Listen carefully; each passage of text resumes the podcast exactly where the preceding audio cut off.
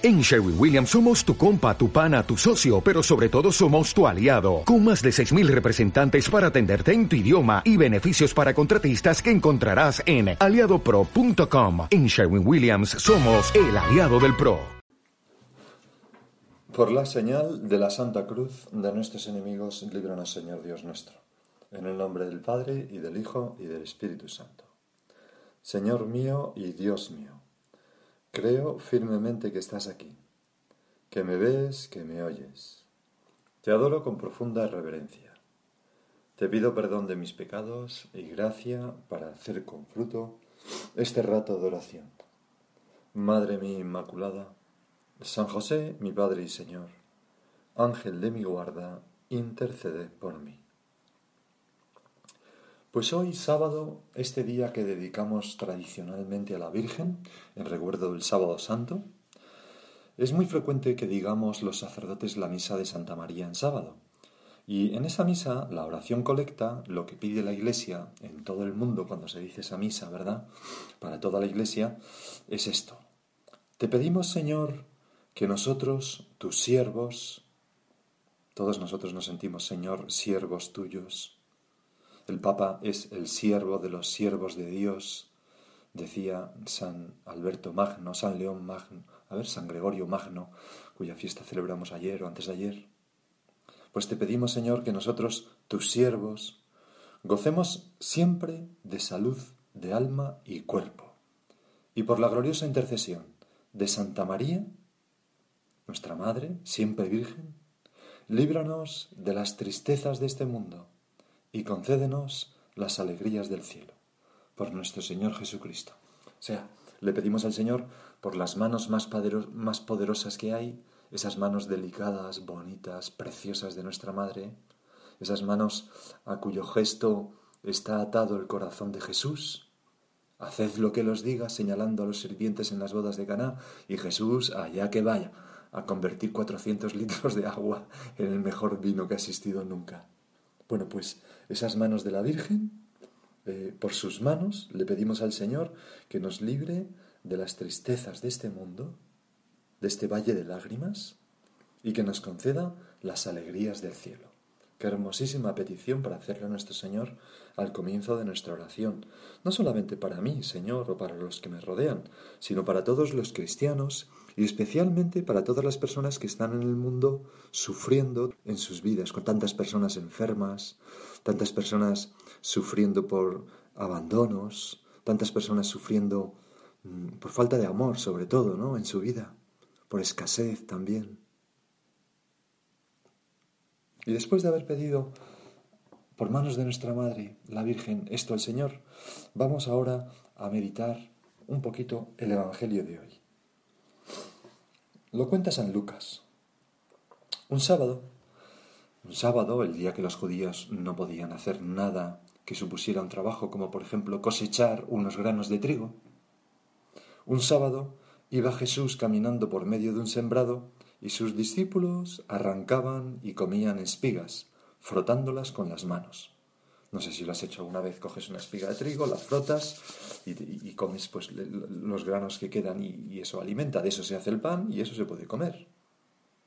Nosotros, Señor, ahora cerramos los ojos y nos imaginamos la escena, un día soleado, un poquito de aire, las mieses se inclinan y balancean suavemente, hace calor, llevan tiempo andando junto a ti, yendo quizás de Galilea a Jerusalén o a la inversa.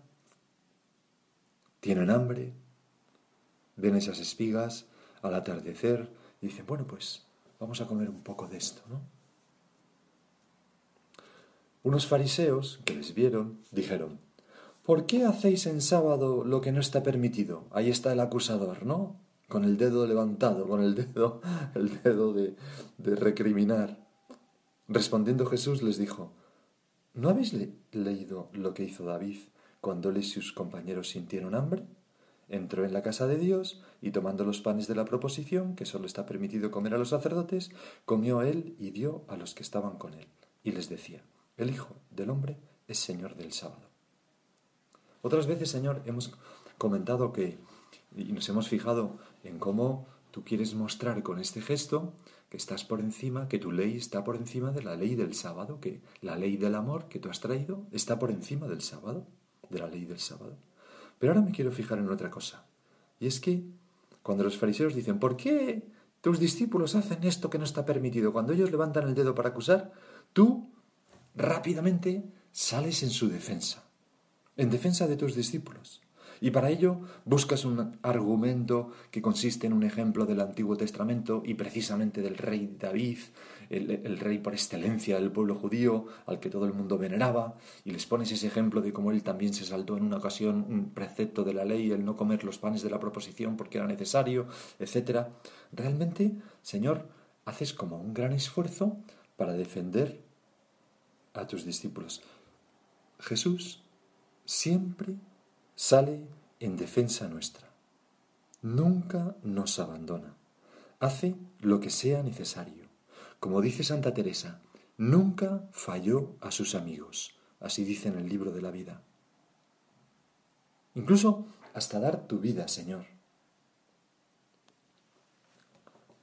Cuando estás rezando en Getsemaní y angustiado, dices, si es posible, pase de mí este cáliz, pero no se haga tu voluntad sino la mía, pensando quizás en ti y en mí y en nuestra necesidad de ser redimidos. Y luego, durante la pasión, dices, dejad a estos en paz, ya que vais contra mí. Señor, tú haces lo que sea para defendernos, especialmente cuando tus enemigos nos atacan a nosotros, tus hijos, los que te seguimos. Cuando el acusador, el diablo, nos ataca. Cuando el mundo, con su hipocresía y con su falsedad, y con su malevolencia algunas veces nos ataca.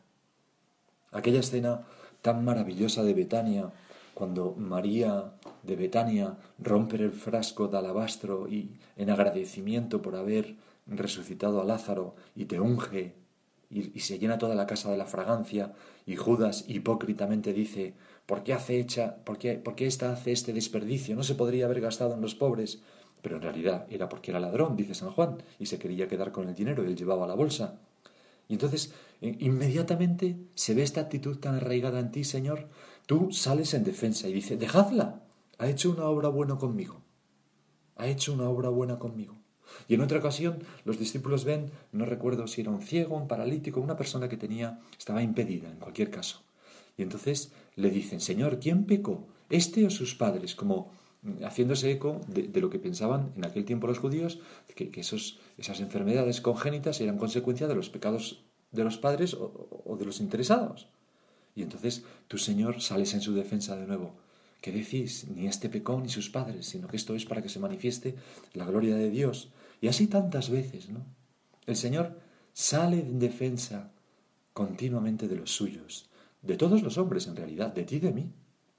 Qué bueno Qué bueno eres, Señor. Qué bueno eres. Eres... Mm, no hay un corazón como el tuyo.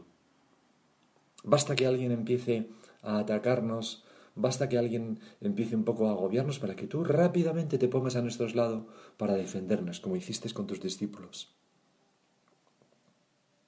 Una vez una persona eh, muy querida me contó una anécdota muy impresionante. Me contó que, estando esta persona eh, pues con una enfermedad psíquica, de depresión, pues tuvo un mal momento en que la vida le venía todo muy de cara, tuvo un mal momento e incluso pensó eh, seriamente en cometer un suicidio. Y cuando estaba en ello, cuando estaba en ello, porque en su corazón había un amor profundo a, a nuestro Señor Jesucristo, a pesar de la enfermedad, pues cuando estaba en ello, notó que por la espalda le abrazaba alguien con fuerza y notó que era Jesucristo que le consolaba. Bueno, mm, la cosa mm, podría uno pensar que se lo ha imaginado, etcétera, etcétera, si no fuera porque aquella persona cuando me lo contaba me dijo, y en aquel momento, ese mismo día, la enfermedad que durante años me tenía atenazada, se me fue, me curé. Impresionante, ¿verdad? Así, es, así eres tú, Señor. Así sales en defensa cuando lo necesitamos. Señor, me consuela tanto saber que tú velas por mí, que no permites que sea tentado por encima de mis fuerzas, y que me defenderás ante nuestro Padre Dios si soy débil y si soy un pecador también. Porque si soy un pecador, pero tengo ese amor al crucificado, Jesús me defenderá, argumentará a mi favor, disculpará mis pecados incluso, como hizo con el buen ladrón. Te aseguro que estarás conmigo en el paraíso. Nosotros somos pobres ante ti, Señor, dependemos de tu misericordia. Por eso, personalmente, quizás a ti también te pasa, ¿no? Mm, con los años, cada vez me gusta más celebrar misa bueno, a lo mejor tú no celebras misa, no porque no eres sacerdote, pero celebrar misa ante un crucifijo bonito y piadoso. Dios mío, los crucifijos de, los altares, ¿no? ¿Cuánto ayudan? Qué bonito eh, levantar los ojos y tropezarse con el Señor en la cruz con gesto misericordioso.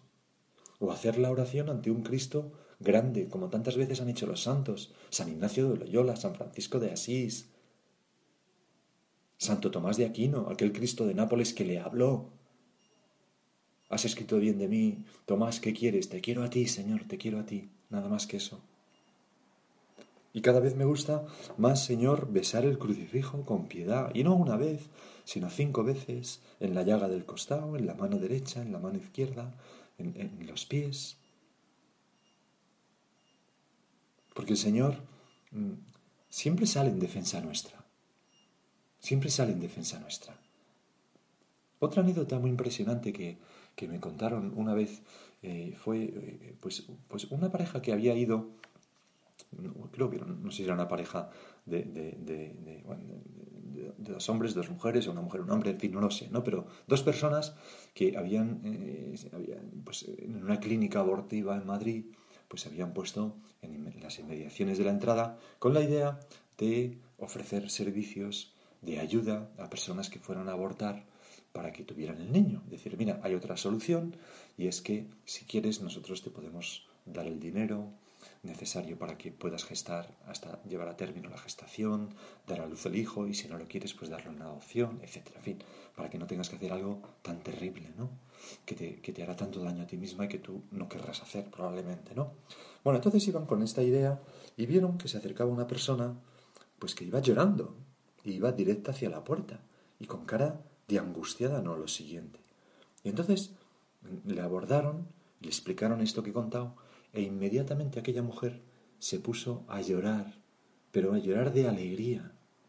Y les contó, mirad, eh, efectivamente venía a abortar porque era una situación muy difícil, ahora no, no la voy a contar, pero y, muy complicada, que no lo justificaba, pero en fin, que era el motivo por el que todo el novio, el padre de la criatura, la familia, todos le empujaban a ello. Estaba sola en este país, que era un inmigrante, etc. Bueno, y el caso es que, que, había ido a rezar, porque amaba a Jesús, había ido a rezar al Cristo de Medinaceli, un Cristo al que tienen mucha devoción los madrileños, ¿no? Se puso delante del Cristo de Medinaceli, rezando, llorando, y le dijo, Jesús, no encuentro otra salida.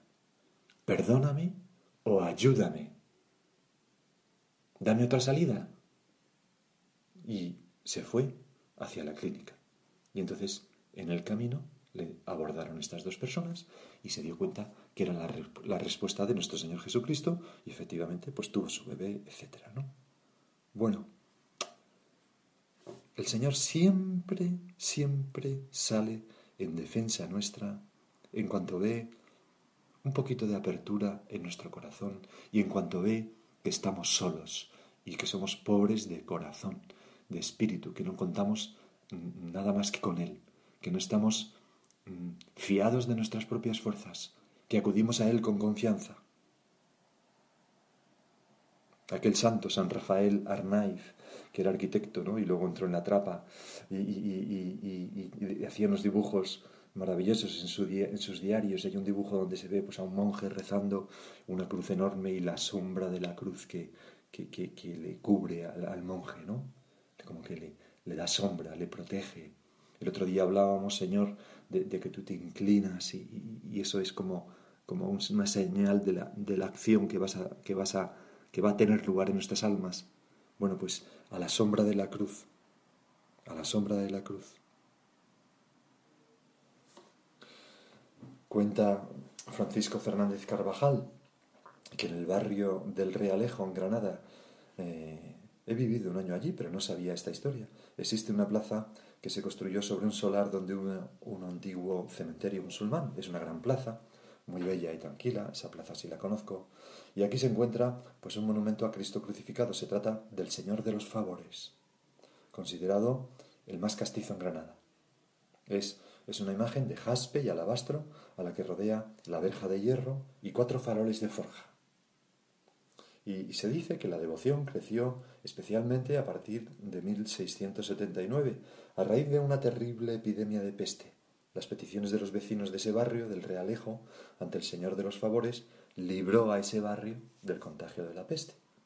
Bueno, pues no, no voy a hacer una comparación fácil ahora con el COVID, porque desde luego no tiene nada que ver el COVID con la peste, ¿verdad? Donde morían pues más de la mitad de la población, ¿no? No, no, es otra cosa distinta a esto. Y, pero, pero sí el, tomar nota de, la devoción a Cristo, al crucificado, la confianza en que Él saldrá en nuestra defensa siempre. Tengo unos amigos cuya hija pequeña, cuando va al colegio y ve un Cristo muy grande que tenemos en la entrada, un crucificado, pues siempre le pregunta a papá y a mamá, ¿no? Papá, mamá, ¿y, y por qué está ahí? ¿Por qué está ahí? ¿Quién le han hecho eso? ¿Por qué le hacen daño? ¿Por qué le hacen daño a Jesús? ¿Quién lo ha puesto ahí? Y, la niña lo besa con cuidado. Le enternece ver al Cristo ahí. Bueno, pues, Señor, ¿cómo voy yo de invocarte sinceramente?